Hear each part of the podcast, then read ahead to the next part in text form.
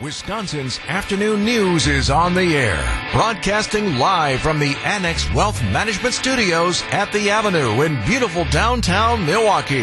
Here's John McCure. Hope your Thursday's going great. Sandy Max is here. So is Greg Matzik, Debbie Lazaga, Adam Roberts producing the show this afternoon. All right, let's get to it. This is the Three at Three on Wisconsin's Afternoon News. All right, Sandy, what's up first? A new food option rolling out for patrons at Potawatomi Hotel Casino. That's right, brand new dining experience. It's a thing out there called the Potawatomi Marketplace. This is going to be pretty cool. It's kind of a quick service dining option, grab and go and snacks, but it's going to have actual food. It's a new restaurant concept that at the end of the day, a couple months down the road, will house 7 different spaces with 7 different cuisines. Right now, Burger Company and Project Pizza are the first to go in. But added in the coming months, a place called Mini and Wow, Small Bar, Gilded Cleaver, Queen of Ramen, and Taco Spot. I like Queen of Ramen as a restaurant title. I'm curious. Sounds good. At least you know what they're serving at Queen of Ramen. Mini and Wow and Small Bar, Gilded Cleaver. Not sure, but Potawatomi continues to get back on their feet following the pandemic. What's next? After 18 years, the person responsible for stealing an iconic pair of shoes has officially been charged. Yeah, so this is a strange story. So Judy Garland Museum housed one of 4 pairs of the beautiful slippers that were worn by Judy Garland. And in 2005, they were stolen. Someone broke into a case, got in and out in a matter of moments, and stole the shoes. The shoes were recovered in 2018. Now, 5 years later, someone is finally being charged. They're appraised at $3.5 million. $3.5 million. They've been recovered. They're in evidence now, so it's not sure what will happen to the shoes down the road, but this is good news. You hope they go back to the museum, and this was a fascinating story to me because of all the detective work that has gone on, and there are a pair of ruby slippers at the Smithsonian. Right. And they compared these shoes to those because you don't want forged ruby slippers. You have to actually charge this guy with the actual theft. So it was a fascinating story, and I'm a huge Wizard of Oz fan. He'll get 10 years in prison if he's convicted. All right, what's the third story? Coming soon to a street near you, the famous Oscar Mayer Frank-Mobile? Yeah, this isn't going to cut the mustard. This is they're changing the name of the Wiener-Mobile after 100 years to the Frank-Mobile. What are we doing? 27-foot-long, 6-ton hot dog on wheels. Come on. This may be the worst idea ever. I relish the opportunity to hear more. Yeah, we should all relish that. This might not be the biggest crime, but it's definitely a misdemeanor. Oh, wow. That was a little bit of a stretch, my friend. Let's be frank. This is awful. Oh, my gosh. I mean, this is just weird. Why? Why are you doing this? They want to promote that their hot dogs are 100% beef franks. So they're rolling it out. It's going to say Frank-Mobile all over it. And on the back, it says, please do not lick. This is very, very strange. No, this is all about wiener. That's all this is. This is about removing the wiener from the mobile. And that's what makes it iconic. It's fun, and it's funny. And the wiener whistle that you get. All the stuff. Is that going to be a Frank whistle now? That's not the same. That's not the same. This is a bad idea. This is succumbing to pressure. Why? The Frank-Mobile will be coming to you in Verona, Sun Prairie, and Beaver Dam next month. But I'm not going to visit it. I'm out. Heck no. I'm done. This is one of those... They're dead to me. I was going to say, brand... it's just off the mark. It's so beloved and so fun. So the people who drive this thing around have been called hot doggers. We had a hot dogger on the show, as a matter of fact. They're getting their name changed, too. They're going to be called the Frankfurters. Of course they are. See, it used to be a rite of passage. You see it on the road, you try to catch up to it. I'm no longer going to do that. Yeah, I'm done. Out. 314 at WTMJ. Hey, shared revenue. We've been talking about this, and people in Milwaukee County, the leaders, are celebrating because it's going to mean a lot more money for them. Well, not everybody's created equal. What does it mean for places like Waukesha County? The Waukesha County Executive Paul Farrow is with us live up next here on WTMJ.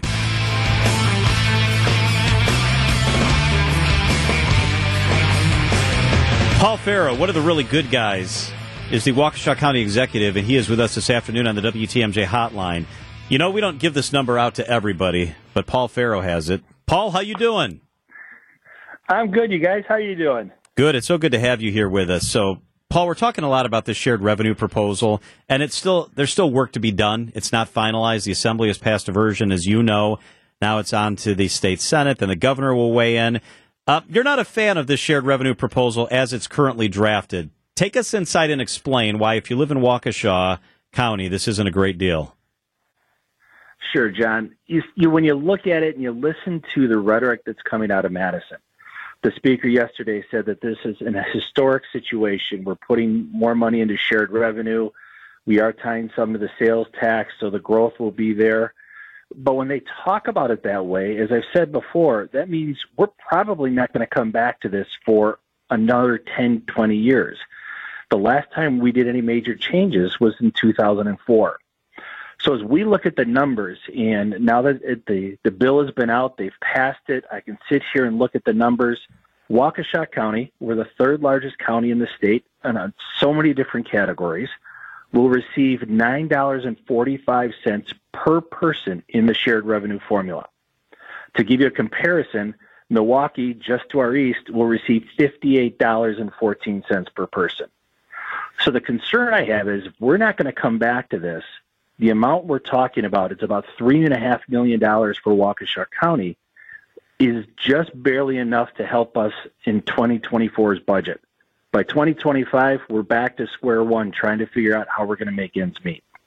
So $50 difference per person between Waukesha County and Milwaukee County. I know we don't want to really get in the weeds, but is there an easy way to explain why there's such disparity? There isn't. I mean, we know that Milwaukee has a number of different areas, and they have challenging issues. They have a population of 900,000. We have 400,000. So there's a number of variables that are there. I think the biggest thing is when they put this formula together, and when you think about the speaker's come out and said he's not willing to negotiate anymore, I find it interesting because we spent 5 months trying to put the pieces together, got the information out 3 weeks ago. That means the bill was out, so we've only been talking about what we can actually see for 3 weeks. This formula is very convoluted, and it's one of those where they're trying to help everybody, and in the end, we knew there's going to be winners and losers. I was just hoping that I wasn't going to be the last of everything in the state. Cities, villages, towns, counties. When you put them all on a list, Waukesha County is dead last at how much we're receiving. Paul, I think we got a big problem here. If you're a fan of shared revenue, the referendum issue is at the center of all this. Robin Voss comes out and says that he's done negotiating, as you just clarified. He's done negotiating, and he has said that if others insist on this not going to referendum, that will kill the deal. We had Devin Lemahue on the show this week, and he said, we're not going to vote for the referendum part of this. This should not be in the bill. The governor says this should not be in the bill.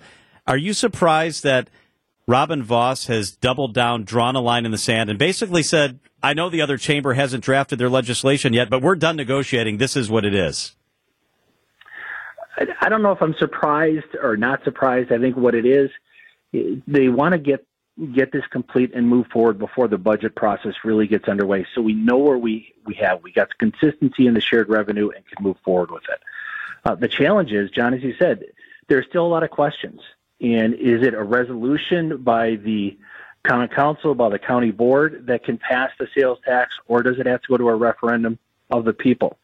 There's different opinions on both. You've heard it. I know Tim's been on a couple of times, Tim Sheehy, and talking about how Milwaukee County and the city of Milwaukee are truly impacted by more than just the people that live there because of the way this whole region works. So I think there's a lot of conversation. I think that's something that still has to be hashed out and decided upon. My whole thing, too, is when you look at the formula, they put in some new components.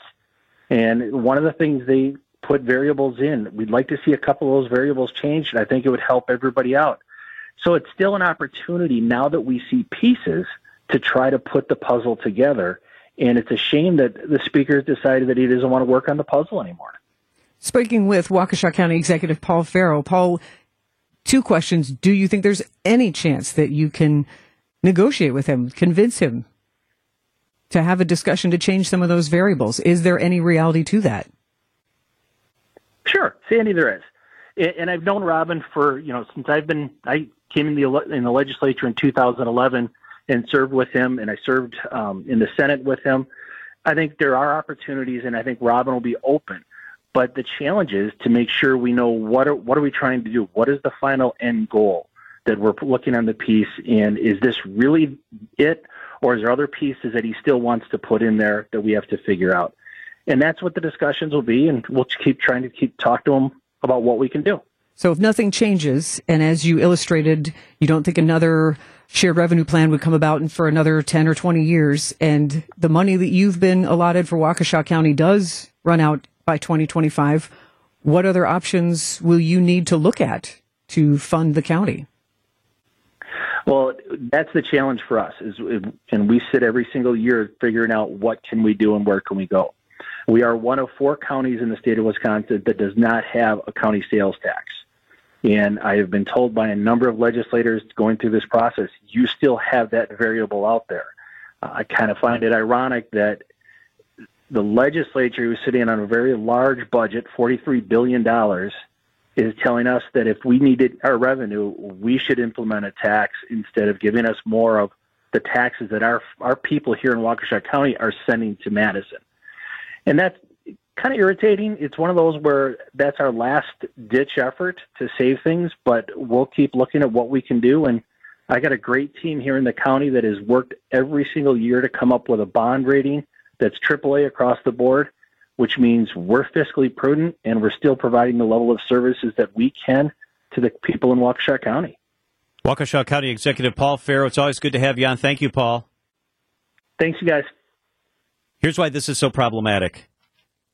Robin Voss, from a political standpoint, has now come out in the midst of, while this is not done, and people are negotiating, and people are working behind the scenes, and said, I'm drawing a line in the sand. I'm not negotiating. We're not changing the bill substantially. It is done. Why would he come out and actually say that when there's still work being done? He came out and actually said it while there's work still being done because he means it. He doesn't want to change it. You know how much face he now loses if he goes back and says, you know what I said on Wednesday, May 17th about this being done and not negotiating, and now I'm going to give up a major tenet, like I'm going to take out the referendum requirement.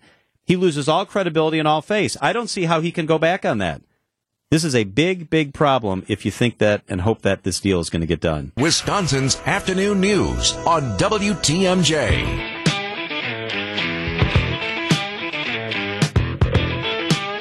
$2,050 shoes, 1,025 pairs, donated by Packers running back Aaron Jones. Many of them will be on the feet of young athletes in our area soon, as Jones offered 85 pairs to students at Milwaukee's Audubon Middle and High School in Milwaukee. WTMJ's Tony Cartagena caught up with number 33. Treating people how you want to be treated. A simple hello. You never know what people are going through, so you just taking their time and, you know, being a light in somebody's life can change a lot for people. And that's all I look to be, is just a spark or a light for people, a resource, and I just believe that's what God's put me here to do, and continue to use my platform to do so. Green Bay Packers running back Aaron Jones is making an impact this offseason, distributing a total of 1,025 shoes to students throughout the state of Wisconsin. I'm going on the field and I'm telling you guys from day one when we run this campaign, hey, I'm not just playing for myself, I'm playing for the community as well. It's part of his Shoes for Yards campaign, where he donates a pair of sneakers for every rushing yard he earned on the field last season. You get to see some of the people that you're affecting and meet them, and you get to see the smiles that you put on their faces. It's just big, and it doesn't matter if the effect is big or small. I made an impact, and that's all I can do. So I'm going to continue to do that, continue to strive for greatness, and make an impact in these great communities. Talking to students at Audubon Middle and High School, he called it leveling the playing field, ensuring that all kids have equal access to athletic equipment and education. Now it's so common that athletes have to go to JUCO, or they have to go NAIA, or schools, smaller schools, when they've had these D1 offers, but they're not qualifying, or they're not qualifiers. I just feel like athletes sometimes, when they get up here in front of kids and stuff, when they talk, they don't necessarily talk about school, but that's where it starts. Maybe it's not something that we want to learn, or what's being taught that we will use in the outside life. But if this is what you got to do to make it to the next level or get to where you want to do, you got to realize that and lock in. So I just want to advocate to them, hey, school is very important. Like, you get to get to where you want to go, you got to go to school. So making a difference and having an impact is something that Jones sees as a responsibility. A lot of people can get in positions and not use their platform, and so I just want to use my platform and be a resource in the community for these kids, and even the playing field for them. You know, whatever it may be there, but be a resource for them. The A&A All the Way Foundation, it's always a family affair. My mom is very hands-on with the charity, you know, and she's always been very hands-on in my life, whether it's school, sports, and now this is giving back in the community. And I think one of the reasons she's so involved is because it's one of her passions and joys as well, giving back. And that's kind of how we... me and my brother and the rest of our family got started into giving back was my parents. So it's the foundation that brought us up, and I found that that's my pride and joy. Tony Cartagena, WTMJ News. What a great story. Giving back. A lot of guys talk about giving back. He gives back. One of the things that strikes me is that we have two running backs in Green Bay that are not only very talented, but also love Wisconsin, give back to Wisconsin, are such important parts of our community. A.J. Dillon and Aaron Jones. Yeah, Dillon's got a key to the city in Door County, for goodness sake. He shows up at high school basketball games in Green Bay and just riles up the crowd. It's amazing. Right? He just had a baby, and he and his wife are loving life in Green Bay. And Jones still calls me sir in the Packers locker room, and I tell him every time, like, Aaron, could you just... I get it, and he's part of a military background. Yep. It's always yes, sir, no, sir, yes, ma'am, no, man. I was like, can you just call me Greg, please? You call him Showtime? Just try and get a nickname back, maybe? Right. Maybe I should offer that as an opportunity, right? We'll both kind of make up something, but he is the real deal on and off the field. He's a good one. One of the good guys. Hey, coming up, we're going to have Debbie help get you home. And then I want you to think about this topic we're going to discuss, and I'd love for you to weigh in. The Old National Bank talk and text lines, 855-616-1620. Kids that are... past college graduation age, mid-20s and older, who are done with school and are living in their parents' home. Should they be charged rent? Or is it no? Parents, it's their kid. Parents shouldn't charge them rent. Yes or no? Parents don't need the money. Let's make that assumption. Parents don't need the money, and the kids are living in their house. Should the parents be charging those kids rent if they're in their mid to upper 20s? Yes or no? 855-616-1620. Your call is up next. Money for nothing and your chicks is free. Nothing working. That's the way you do it. If your children are in their 20s and are living at home, should you be charging them rent? Is it right to charge a kid rent? Let's make a couple assumptions here. The parents don't need the money. So let's take that part out of the equation. If the parents do not need the money and the kid is living at home and they're over the age of, I don't know, let's say 20, done with high school, should they be being charged rent? The Old National Bank talk and text lines, 855-616-1620. Right now, more than 50% of U.S. adults who are between 18 and 29, so up to 30, are living at home with their parents. More than 50% are living at home with their parents. So almost of everyone that you meet that's in their 20s, one of them is living at home. Yep, according to that survey from Newsweek. I feel like there should be I feel like we should advance the age or dial it in.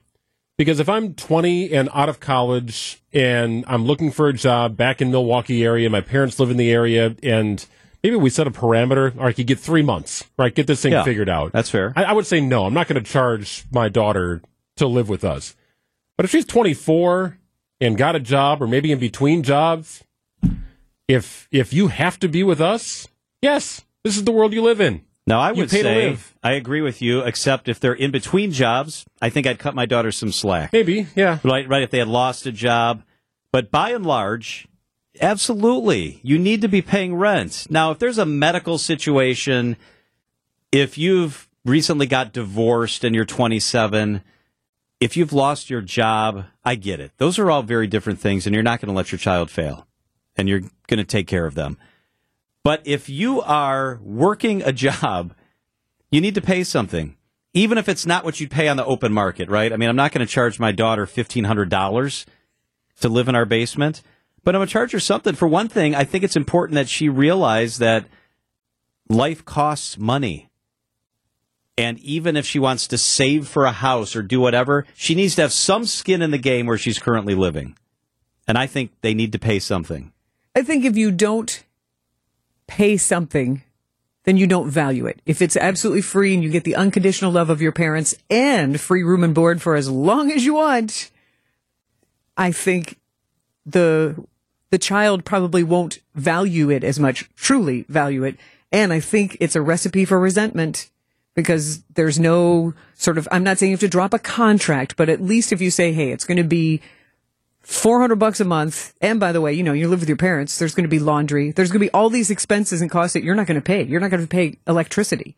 Like all of these other things, you're probably going to get some home cooked meals. You know, right. You're going to benefit a lot no matter how much you pay for rent. Even if you were like, nope, it's $2,000 a month. It's what it would be for a house payment, but we'll put it in an account and we'll give it back to you later. Like, I think there are some elegant solutions to charge a child so they value it, but still also reward them. I have twin daughters that are right in this age range, and both of my daughters have lost their jobs in the last 5 years, and they're both working now with good jobs. But they both lost their jobs. They've both been in tough spots. And so I know it is so, your gut reaction as a parent is, I want to let them live with us, and my daughters live far away. So we had the added, if they come home, then they're home. Oh, my gosh, I'd give anything to have the girls in the house, and that's special, and that's magical. But you have to teach them responsibility. And if they're in between jobs, I get it, that's different. But inherently, I believe that what do you teach them if you pay for it because you want them to be in the house? I think even if they're saving for a house or saving for a wedding or doing any of that stuff, you need to charge them something, and maybe you amend what that amount is just so that they understand what's at stake and what's involved. The why is important. Like, why do you want to live with me? Like, why do you want to live with mom and dad again? What's the plan? What's the end game here? And it might be. That's a reasonable idea. My lease is coming to an end. I'm about 5 months away from being able to have a down payment on a house. I'm looking at houses right now. I don't want to sign a 1-year lease. So here's my in-between situation. Can I just live with you? Well, yes. Yeah, absolutely. Let's do this together. That'd be great. But I think I'm in your mindset, John. If you're working, I'm cutting you a big break with what you'd be paying to live at home while you can also save and look for the house that you want. I want to bring Adam into the conversation because Adam's in this age range. He's the only one of us that's in this age range. And he looks like his head's about to explode. Well, I don't know about that. I think you'd be surprised, John. I'm actually right 100% in the camp with you. Like, so I'm 29, and it was kind of the expectation once I finished college in La Crosse and went about my life that, all right, you're out there, you're getting things figured out. And if you ever were to come home, of course, open arms, obviously, family first. But you're also in your mid-20s, and you should be working, and it's expected that if you come back home and are taking up a room in our house as an adult, that you would contribute in some way. Now, we had a caller who dropped off and couldn't stay with us, but she made a great suggestion. If you're the parent and your kids are paying you rent when they do move out, she said her parents gave her money back to her to get her on her feet and set up with things like furniture and some basic expenses. Yeah, and Sandy alluded to that. I think that's a very nice idea, very generous idea. Because the money's going somewhere, and if the parents don't need the money to apply towards the mortgage payment or exorbitant bills of their own, then there is a way to... and that's also the reward. Hey, you managed your time, you managed your money, here's the reward. Yeah. We did get an amusing text on the Old National Bank talk and text line, 855-616-1620 from 414, absolutely charge rent. We had a 19-year-old who decided to move out on his own, wasn't being charged rent, was taking classes in college, but he decided he wasn't going to do any chores at home. We then mentioned about charging him rent. He then decided to move out, teaching priorities and life skills. For the 262, nope, don't charge rent. My daughter graduated college, has a solid corporate job, and lives at home rent-free. This has allowed her to build her emergency fund plus living expenses for 3 to 6 months. She pays for her cell phone and car insurance, but no rent. All right, I can get that if it's for 3 months. I could probably get behind that if it's for 3 months and she's just out of school and you're letting her build. But man, you got to put an end to that. I mean, that she has to know, like effective July 1st, just so you know. You know, you either need to be on your own or you're going to have to pay something. It allows you to accomplish a goal too, right? You work towards something. Yeah. Hey, I'm sorry, I didn't mean to interrupt you, Greg. Let's get a phone call in here. Scott is from Big Bend. Scott, good afternoon. You're on WTMJ. Good afternoon. Thank you for taking my call. I feel that as long as the kids are working hard, saving for a future, not doing drugs and doing stupid things, they're more than welcome to live at home. They're your kids, and you're always going to take care of your kids. But when they're spending money foolishly, then you have to say something. But until then, they're always welcome at home. So you said a couple of key interesting things. If they're saving for a house, if they're doing the right thing. So does that mean there's no expiration date at all? What if they wanted to still live there when they were 40? No, because I think it really, if you've done your parenting right, they're going to want to get out on their own eventually. You teach them to be independent. You teach them to cook. You teach them to clean. You teach them to work on things. So they're going to eventually want to get on their own regardless. Do you have kids that live at home? In this age group? Not anymore. They're all out. Hey, Scott, thank you very much for the phone call. Appreciate it very much.